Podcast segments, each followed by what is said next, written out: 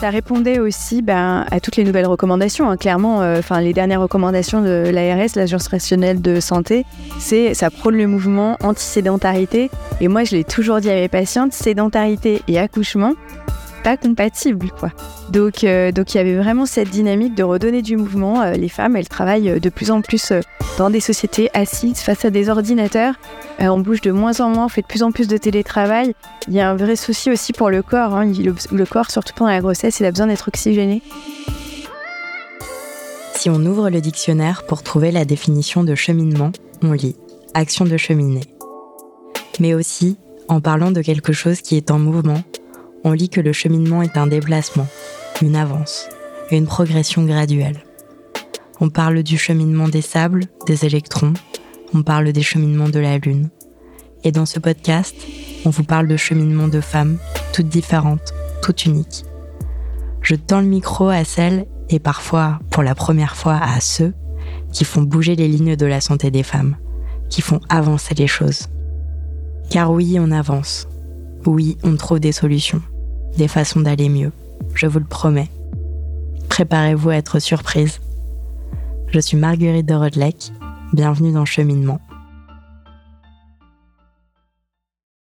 Bonjour à tous et bienvenue dans cet épisode spécial de Cheminement. Aujourd'hui, je suis particulièrement enthousiaste euh, car j'ai l'opportunité de plonger dans un domaine qui est à la fois intime et universel, la naissance et le mouvement. Et c'est avec grand plaisir que j'accueille Céline Remy, sage-femme libérale et créatrice de la méthode Pelvimotion, qui a révolutionné la préparation à l'accouchement. Céline, depuis près de 12 ans, tu accompagnes les femmes et les couples dans la préparation à l'accouchement. Tu as constaté que le mouvement du bassin joue un rôle crucial dans toutes les méthodes euh, que tu as pratiquées et enseignées, comme la méthode de Gasquet, le yoga prénatal et le pilate. Bienvenue dans cheminement. Bonjour et merci, bienvenue. Euh, c'est pas grave. Merci, tu peux aussi me dire bienvenue. Ouais, bienvenue à tous aussi et à tous ceux qui nous écoutent. Merci de m'avoir invité euh, aujourd'hui euh, pour parler euh, de, de, cette méthode et pour pouvoir discuter ensemble de tout ça. Céline, j'ai une première question pour toi. Qu'est-ce qui t'a donné cette idée, comme je le disais en introduction, de fusionner plusieurs pratiques et de créer une méthode pour se préparer à l'accouchement? Alors, euh, moi, en fait, depuis plusieurs années, comme tu l'as dit, euh, je travaille essentiellement sur la préparation physique, euh, donc en intégrant le mouvement dans ma pratique, comme le yoga, la danse. Alors, je suis une passionnée du mouvement depuis toute petite. donc, c'est ce qui m'a donné envie de me former à toutes ces méthodes différentes de Gasquet, le yoga, le pilate, la danse. Et je me suis rendu compte en faisant cette, toute, cette, toute cette pratique différente que chaque exercice, chaque spécialité apportait des bénéfices, euh, que ce soit euh, pendant la grossesse ou pendant l'accouchement, mais de façon très spécifique. Alors le yoga plutôt sur les étirements, euh, sur les douleurs ligamentaires, sur la souplesse, la relaxation, la respiration douce, la danse plutôt à l'inverse, respirer en bougeant avec un peu plus de cardio, des mouvements de bassin. Et en fait, bah, c'était très limitant pour les patientes et puis même pour moi parce que bah, quand je faisais un cours, j'avais envie de leur donner aussi des mouvements de la danse quand elles étaient au yoga et de yoga quand elles étaient à la danse. Donc je me suis dit, bah, je vais prendre un petit peu tout ce que je connais, tout ce que je fais et je vais en faire des modules un peu différents. Donc le module 1 de la préparation Pen Motion où on axe vraiment les exercices et c'est à faire dès le cinquième, quatrième, cinquième mois de grossesse, des exercices d'étirement. L'idée, c'est vraiment de préparer son corps pendant toute la grossesse à toutes les modifications anatomique et physique euh, qu'il subit. Euh, donc, euh, pour préparer son corps à l'accouchement, du coup, déjà diminuer pendant la grossesse tous les maux de la grossesse qu'on peut avoir, et puis préparer son corps physiquement à l'accouchement, puisqu'il a quand même été en transformation pendant neuf mois. Le module 2, c'est vraiment, lui, un, module où on va vraiment axer les mouvements du bassin pour faire descendre le bébé. L'idée, c'est vraiment d'intégrer le bassin au centre de l'accouchement, donc comprendre la mécanique un petit peu des mouvements du bassin pour aider l'enfant à appuyer sur le col, la descente, diminuer les douleurs, redonner un petit peu plus euh, d'action et de mouvement à l'accouchement pour les patientes aussi, les guider un petit peu dans ces exercices et en tout cas leur faire prendre contact et conscience de leur corps, puisque c'est elles qui vont savoir ce qui va les soulager le jour J. Je leur donne des pistes. Après, l'idée, c'est qu'elles jouent aussi avec leur corps, avec leurs ouvertures de bassin, etc. Leur donner vraiment les outils pour le faire. Et puis, il y a le module 3, où là, bah, c'était vraiment euh, la complémentarité, c'est pour les coparents qui vont être hyper acteurs le jour de l'accouchement pour accompagner leurs femmes donc je leur donne un peu plus d'outils que dans la préparation classique. Je leur apprends les massages, les étirements, les points d'acupression qui peuvent les aider pour diminuer la douleur, récupérer l'énergie, etc. Et puis, bah, je les coach aussi à l'accouchement sans péri parce que euh, bah, c'est pas forcément quelque chose qu'on aborde toujours dans la préparation classique. Préparation classique, on aborde plein plein de thèmes et c'est hyper important. Pour moi, ça, ça n'enlève en rien l'importance de la préparation classique à l'accouchement. Mais là, c'est une dynamique un peu particulière. Un couple qui veut accoucher sans péri, faut qu'il y soit préparé parce que physiquement, c'est aussi le jour J, voir ta femme se transformer en animal. Et donc ça, il faut quand même y être un tout petit peu préparé. Il y a un peu des étapes dans l'accouchement sans péri et du coup, bah voilà, savoir qu'il y a la phase de désespérance, savoir que la pupille de ta femme, quand elle va te regarder, elle va avoir la, la, pupille qui dilate à chaque contraction, un peu comme une lionne dans la jungle. Bon, bah, ça, physiquement, ça peut être un peu impressionnant. Donc, leur donner déjà, euh, enfin, leur dire que c'est normal, euh, qu'il n'y a rien d'anormal à ça et les préparer à ça, euh, ils se sentent un peu plus maîtres le jour J, quoi. Donc, si je récapitule, si on est enceinte ou qu'on prévoit de l'être bientôt, on peut euh, se renseigner sur Pelvimotion et à partir de combien de temps euh, de grossesse on peut se, commencer à se préparer ah, Pour moi, très tôt. En fait, euh, je dirais, bon, le premier trimestre, il y a tout ce qui, toutes les nausées, la fatigue, mais c'est même pas incompatible avec le premier trimestre parce que le module 1, on est vraiment sur des étirements. Donc, c'est vraiment, par exemple, la base, la, grosse base de ce module, c'est quand même les cours de yoga, les étirements du yoga. Donc, c'est vraiment des cours physiques. Euh, ça va leur faire du bien, ça va leur donner de l'énergie, elles vont oxygéner leur corps, elles vont assouplir. En fait, tout le bassin va s'ouvrir. Le bassin, pendant la grossesse, il s'ouvre jusqu'à 3 cm. Hein. Et au niveau du bassin, et ça, on n'en parle pas assez, même pendant les études, je trouve qu'on n'insiste pas assez, il y a énormément d'insertions musculaires. Le, bassin, c'est vraiment le centre du corps, en fait. Si tu veux, c'est ce qui porte le haut. Mais comment tu peux ça entraîner ton bassin? Alors moi, je connais un petit peu le yoga, des exercices où tu peux en fait euh, euh, jouer sur ta souplesse et, en fait c'est ça euh, c'est pas tellement le bassin en lui-même c'est que le module 1 va travailler toutes les insertions musculaires qui s'insèrent sur le bassin et comme le bassin il bouge en fait pendant ta grossesse ton bassin il s'ouvre petit à petit mais au niveau du bassin tu as l'insertion des muscles du psoas au niveau du dos tu as l'insertion des muscles des lombaires les muscles fessiers des cuisses antérieures postérieures sont insérés au niveau du bassin les muscles du périnée sont insérés au niveau du bassin si ton bassin s'ouvre tous tes muscles qui commencent à s'étirer à s'étirer à s'étirer la cambrure, le volume utérin qui pousse vers l'avant, il y a tous ces muscles qui sont un peu en tension. Souvent, je donne l'image de la montgolfière, tu sais, qui est encore attachée au sol avec les cordages, mais qu'on gonfle. Et du coup, tu as les cordes qui sont comme ça, ta montgolfière, elle bouge plus. Si tes cordages, ils sont hyper tendus, ta montgolfière, elle bouge pas. Si tes muscles et tes mmh. ligaments sont hyper tendus, ton bassin ne bougera pas. Sauf que pour l'accouchement, il faut apporter du mouvement. Il y a un rond, la tête, qui va descendre dans l'ovale du bassin un rond dans un ovale, normalement, ça marche pas, ça rentre pas. Le jour de l'accouchement, c'est exactement. le jour de l'accouchement, c'est le seul moment où ça va le faire. La tête du bébé, elle va faire plein de mouvements, des tout petits, tout petits mouvements qu'on appelle des mouvements d'asynclitisme, et le bassin, en bougeant, va l'aider. Mais pour ça, il faut qu'il soit un peu plus souple. Donc, plus on va travailler sur l'étirement de tous ces muscles, plus le bassin va rester mobile jusqu'à l'accouchement. Donc ça, c'est vraiment l'utilité du module 1. Voilà. Et eh ben, ça me donne envie de le faire alors que je suis euh, même pas enceinte. Euh, la méthode de Gasquet, tu peux nous expliquer un peu ce que c'est? Oui, alors bah, Bernadette de Gasquet, elle a clairement révolutionné l'obstétrique. Euh, ça fait quand même plusieurs années que c'est notre modèle à toutes, sage-femme. Moi, j'ai eu la chance pendant mes études où elle commençait vraiment à parler de sa méthode, parce que je suis quand même une vieille sage-femme. Euh, voilà, pas tant que ça. ouais, Ceux mais qui nous regardent sur YouTube, vraiment, vraiment pas tant que ça. mais, mais du coup, on a, moi, j'ai eu la chance de la, de, la, de la voir avec nous pendant nos études. En fait, elle venait au salon des étudiants de sage-femme. Aujourd'hui, elle est bien trop connue pour ça. Mais euh, elle a clairement révolutionné la pratique de l'obstétrique parce qu'on était dans une démarche où, à l'époque encore, la péridurale était hyper plombée. Les femmes, elles accouchaient toutes sous péri. Et euh, les péridurales, vraiment, enfin, moi, quand j'ai commencé mes études de sage-femme, on portait les jambes des patientes pour les mettre dans les étriers, tu vois. Donc, euh, il n'y avait pas du tout cette notion de mouvement où maintenant, on commence en plus à avoir même des péridurales déambulatoires qui permettent même de marcher. Ça, c'est un peu nouveau. Mais même les maternités qui ne le proposent pas, on est sur des péridurales quand même où on sent quand même son corps. On fait la différence entre gêne et douleur. Donc, souvent, on sent, c'est un peu gênant, mais c'est pas douloureux. Ça, c'est l'important, c'est l'idée de la péri aujourd'hui. À l'époque, c'était pas le cas. Et du coup, euh, nous, euh, surtout pendant nos études, on nous apprenait, euh, bah, elle avait pas mal, la patiente, elle dormait, elle était allongée sur le dos, puis au moment de pousser, on lui mettait les deux jambes dans les étriers, allonger les deux jambes perpendiculaires et pousser madame. Sauf que bah, on avait énormément de, de médicalisation, énormément d'outils comme les forceps, la ventouse, des femmes qui étaient épuisées à l'accouchement. Et Bernadette, bah, elle nous a appris, à, malgré cette péridurale hyper flambée, à dire bah, en ouvrant le bassin comme si, en bougeant comme ça, même si elle peut pas bouger, elle peut pas se mettre debout, en l'allongeant sur le côté, en pliant la jambe. En fait, elle a énormément travaillé sur les ouvertures de bassin malgré les positions statiques. Donc ça, c'était vraiment une démarche euh, qui, à l'époque, a révolutionné euh, l'obstétrique. Euh, et l'idée de Pelvimotion, c'est d'aller plus loin parce qu'on est vraiment dans une autre dynamique aujourd'hui.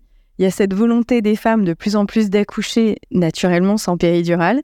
Et en tout cas, même quand elles, le, la veulent, la péri, c'est d'être mobile le plus longtemps possible et euh, d'avoir des péridurales le, moins dosées possible pour rester mobile. Donc on est dans une autre dynamique. On est moins sur l'immobilité et comment faire bouger les choses malgré l'immobilité. Là, on est comment accompagner les femmes en bougeant à accélérer leur travail. Oui, parce que en fait, je m'étais jamais posé ces, questions avant, mais si tu as une péridurale et que tu, enfin, si tu dis que tu dois bouger toi les jambes, ça veut dire qu'elle est pas capable, que les patients ne sont pas capables. À l'époque, c'était pas du tout possible. Aujourd'hui, on n'est plus du tout là-dedans. Hein. Elles arrivent à se mobiliser. Tu leur demandes de se tourner, elles peuvent se tourner. À l'époque, on les, on les portait pour les tourner sur le côté, quoi. C'était pas du tout la même chose. Quand je te parle de ça, c'était il y a 15-17 ans. Hein. Mmh, c'était quand même pas. Voilà. Oui, parce que j'allais dire comment tu veux pousser si tu n'arrives pas à sentir tes Alors, on y arrivait, hein. elles y arrivaient toutes, hein, quasi, mais euh, c'était compliqué. Quand on te disait pousse dans les fesses et que tu sens pas tes genoux, bah, c'est un peu, un peu douloureux et un peu compliqué quoi, pour la patiente. Mais on, finissait par y arriver, malheureusement, j'allais dire. Mais, euh, mais aujourd'hui, on est vraiment dans une autre dynamique. Même quand il y a une péridurale, il y a cette quand même notion de, de doser le moins possible, euh, de, réévaluer le dosage de la péridurale en fonction de l'évolution de ton travail. Euh, donc, euh, bon, voilà, on est plus dans cette dynamique-là aujourd'hui. Hein. Et alors, euh, parlons de tes patientes, des, des, femmes que tu accompagnes. C'est pas forcément. Est-ce qu'on dit patiente dans ces cas-là? Non, pour une femme qui accouche, c'est pas une patiente. Ah bah, c'est une patiente pendant toute la grossesse et tout le suivi. Oui, pour toi, parce que tu es une soignante. euh, donc, c'est, vraiment le fruit de ton expérience euh, et euh, de tes. Et j'allais dire de, de ton expérience, enfin, de ton expérience et de tes pas compétences, mais de tes des, choses qui te plaisent aussi, parce que toi, tu danses beaucoup et tu es hyper active. Comment euh, les femmes que tu accompagnes réagissent à cette méthode? Bah assez, enfin, étonnamment assez bien. c'est aussi elles, ouais. c'est aussi elles qui vont pousser à développer un peu ça et à remanier hein, euh, cette préparation puisque je l'ai créée il y a trois ans avec cette volonté-là, mais elle a pas mal évolué pendant trois ans pour en arriver à, cette préparation aujourd'hui euh, telle qu'elle est et elle continuera peut-être à évoluer encore. Mais, mais assez bien et, et étonnamment, elles sont assez surprises alors, généralement, celles qui venaient me voir, elles me connaissaient déjà, donc elles m'ont aussi fait confiance dans cette aventure, parce qu'au tout début, je leur proposais quelque chose qui était nouveau et que je faisais avec elles pour la première fois. Aujourd'hui, bah, c'est quelque chose qui est rodé et elles le sentent un peu, un peu mieux quand même, mais, euh, mais elles sont assez surprises elles-mêmes de savoir ce qu'elles sont capables de faire. Quand elles arrivent, tu sais, elles arrivent un peu gênées parfois. Ah, mais j'ai jamais fait de yoga, euh, je suis. Euh, je suis pas du tout souple, je suis raide comme un manche à balai, comment je vais faire, je suis énorme, j'arrive même pas à fermer là cette chaussure, vous allez me demander de faire euh, la posture de je sais pas quoi. Euh. je leur dis, écoutez, vous forcez pas, on respire, on prend le temps. Et en fait, euh, bah, elles sont assez surprises de, la capacité qu'a leur corps à faire les mouvements. Et quand elles sortent, et eh ben elles sont hyper, elles se sentent plus légères. Elles se sentent un peu fières aussi, donc ça a quand même sécrété quelque chose. Elles se disent, ok, je suis capable de faire quand même pas mal de choses. Et elles reprennent conscience de leur corps. Ça aussi, je suis assez bluffée parce qu'elles me disent, mais, euh, mais c'est génial, j'avais jamais remarqué que mon bassin c'était ça, que les douleurs que j'avais là, bah, ça correspondait à tel muscle et que c'était expliqué par rapport à ça.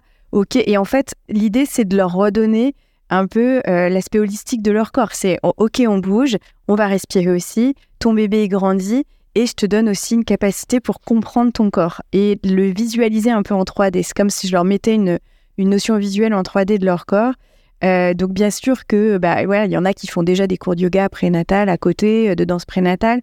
Euh, et ce qui ressort souvent, c'est que la grosse différence, et c'est très complémentaire quand même hein, de toute façon, mais c'est que la grosse différence avec mes cours, c'est que bah, je suis quand même dans le milieu médical. Donc oui, je fais des cours de yoga, oui, on bouge pendant 45 minutes, mais chaque exercice, je leur explique quel muscle travaille, où s'il est situé, ce que c'est censé faire et ressentir dans leur corps et pourquoi et pourquoi il y a une importance pour ce, cet exercice euh, pendant la grossesse ou pendant l'accouchement? Tu as des reflux, fais plutôt ça, là tu vas laisser de la place à ton bébé, là tu ouvres ton diaphragme, là tu vas étirer le psoas, c'est ces fameuses douleurs ligamentaires que tu as depuis le début de la grossesse. voilà, plein de petites euh, de petits de petits mots comme ça qui leur permettent de visualiser et de comprendre aussi pour pouvoir refaire à la maison puisque le but malheureusement, elles peuvent pas venir toutes les semaines, pas toujours.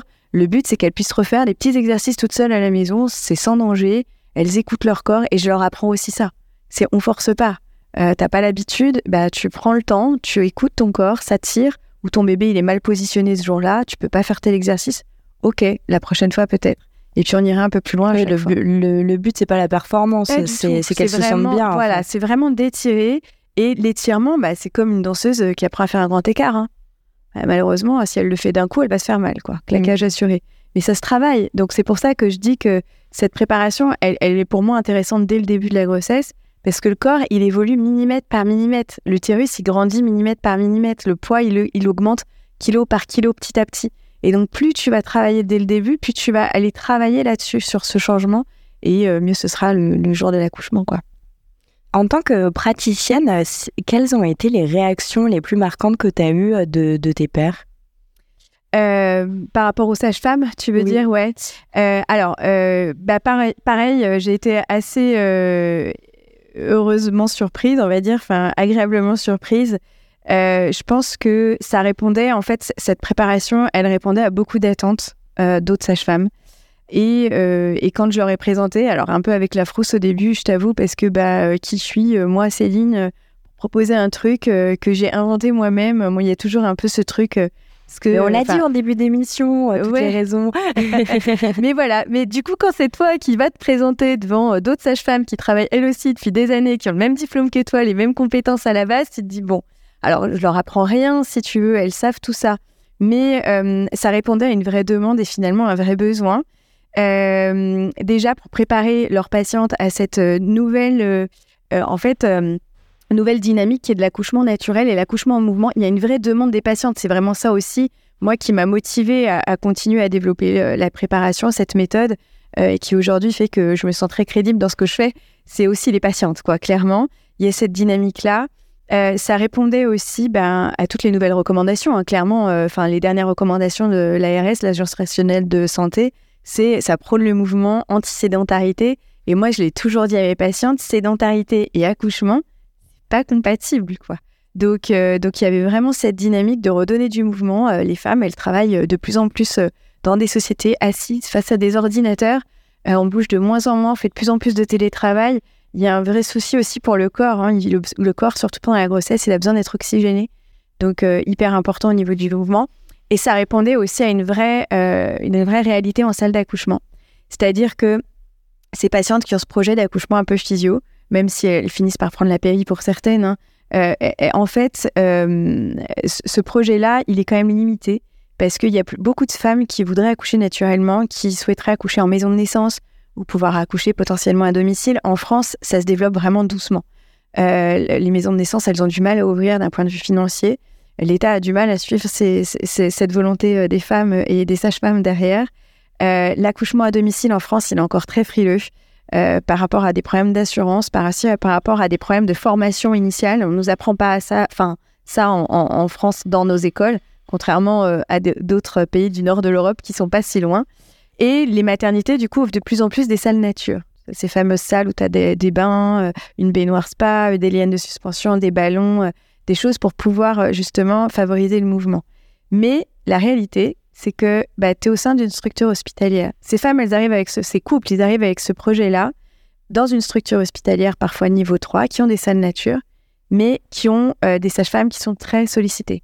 Il y a, je rassure toutes les patientes euh, qui vont accoucher dans les maternités, il y a assez de sages-femmes pour suivre les accouchements. Ça, c'est pas un problème. Il y a exactement en salle d'accouchement le nombre de sages-femmes qui est prévu pour telle maternité. Par contre, pour un accouchement naturel, ça suffit absolument pas. Aujourd'hui, ce qu'il faudrait pour bien accompagner une femme à l'accouchement naturel, c'est une femme, une sage-femme. Ça, ce serait vraiment le pied et l'idéal. C'est moi, je rêverais pouvoir euh, aller accoucher mes patientes que j'ai suivies. Ce serait vraiment magique. Mais il y a une réalité, c'est pas le cas. Et du coup, bah, ces couples, ils sont souvent seuls. Donc certes, ils ont ce projet, ils ont cette salle nature, et puis ils sont, laissés solo, quoi. Donc si tu les prépares pas à servir du matériel et à gérer l'accouchement sans péridurale, euh, bah, c'est compliqué. Donc ça répondait aussi, euh, voilà. Euh, ça va être gâché. Donc ça répondait aussi à une demande finalement des sages-femmes en salle, qui est de dire ok, on sait que les couples ils ont ce projet, ils vont arriver, ils ont une prépa blindée et solide, on sait que on va pouvoir les laisser un peu seuls et que notre absence de temps en temps va pas influer sur l'échec de leur, de leur projet, quoi. Hein, tu vois, voilà, c'était vraiment l'idée. Et, et, du coup, bah voilà, j'ai été assez assez. on m'a ouvert les bras, notamment là à Port-Royal, maternité niveau 3 à Paris. Donc il y a une salle nature qui font énormément d'accouchements, puisque je crois qu'ils sont un peu plus de 6000 accouchements par an.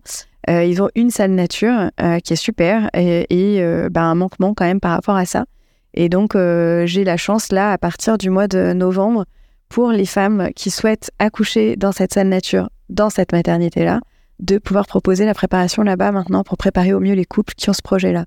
Donc l'idée, c'est de le développer effectivement ailleurs. Bon, voilà, mais et du coup, comment, comment tu vas faire pour le développer? Ça, ça inclut euh, que tu formes d'autres bah, L'idée, c'est un peu ça, c'est-à-dire que je, bien sûr que je le développe au cabinet, euh, je le développe au sein de la maternité euh, bientôt à Port-Royal. L'idée, c'est que je peux pas me diviser en mille et que bah, y a des patientes et des couples qui vont être intéressés à l'autre bout de la France. Donc, c'est une préparation qui doit être faite en physique. Si tu veux, je propose quelques cours en visio, mais c'est pas euh, l'essence même euh, de, de, de, la préparation, elle n'est pas là. Donc l'idée, c'est d'effectivement euh, former d'autres sages-femmes à cette préparation-là pour qu'elles puissent le proposer au sein de leur cabinet. Donc une formation est en cours de, cheminement et donc la première date est fixée au mois de février. Donc je suis très fière de proposer ça à mes, mes consoeurs sages-femmes pour pouvoir les orienter dans cette préparation physique-là. Ouais. Trop bien. Et eh bah écoute, en tout cas, euh, moi, j'ai très envie de, de, de faire Pelvimotion alors que je suis pas enceinte. J'espère que bah, il va falloir euh, y penser. Hein. Peut-être bientôt. Merci beaucoup bah, d'avoir accepté mon invitation. Et puis, euh, je vais mettre tous les liens toutes les ressources nécessaires euh, dans le, dans le texte de l'épisode. Si vous avez entendu un petit peu le bruit des travaux, bah, on est désolé, mais en fait, euh, on est dans un studio où il y avait un peu de travaux. J'espère que ça n'aura pas dérangé euh, vos écoutes. Et quant à moi, je vous retrouve très bientôt pour une nouvelle histoire. Merci d'avoir écouté cet épisode jusqu'au bout. Si ce podcast vous plaît, parlez-en à vos mères, vos amis, vos voisines, vos collègues, vos sœurs. Sachez que MedCheck Studio, qui produit ce podcast, propose d'autres podcasts qui parlent de santé des femmes. Pour les écouter, rendez-vous sur medcheck-studio.com.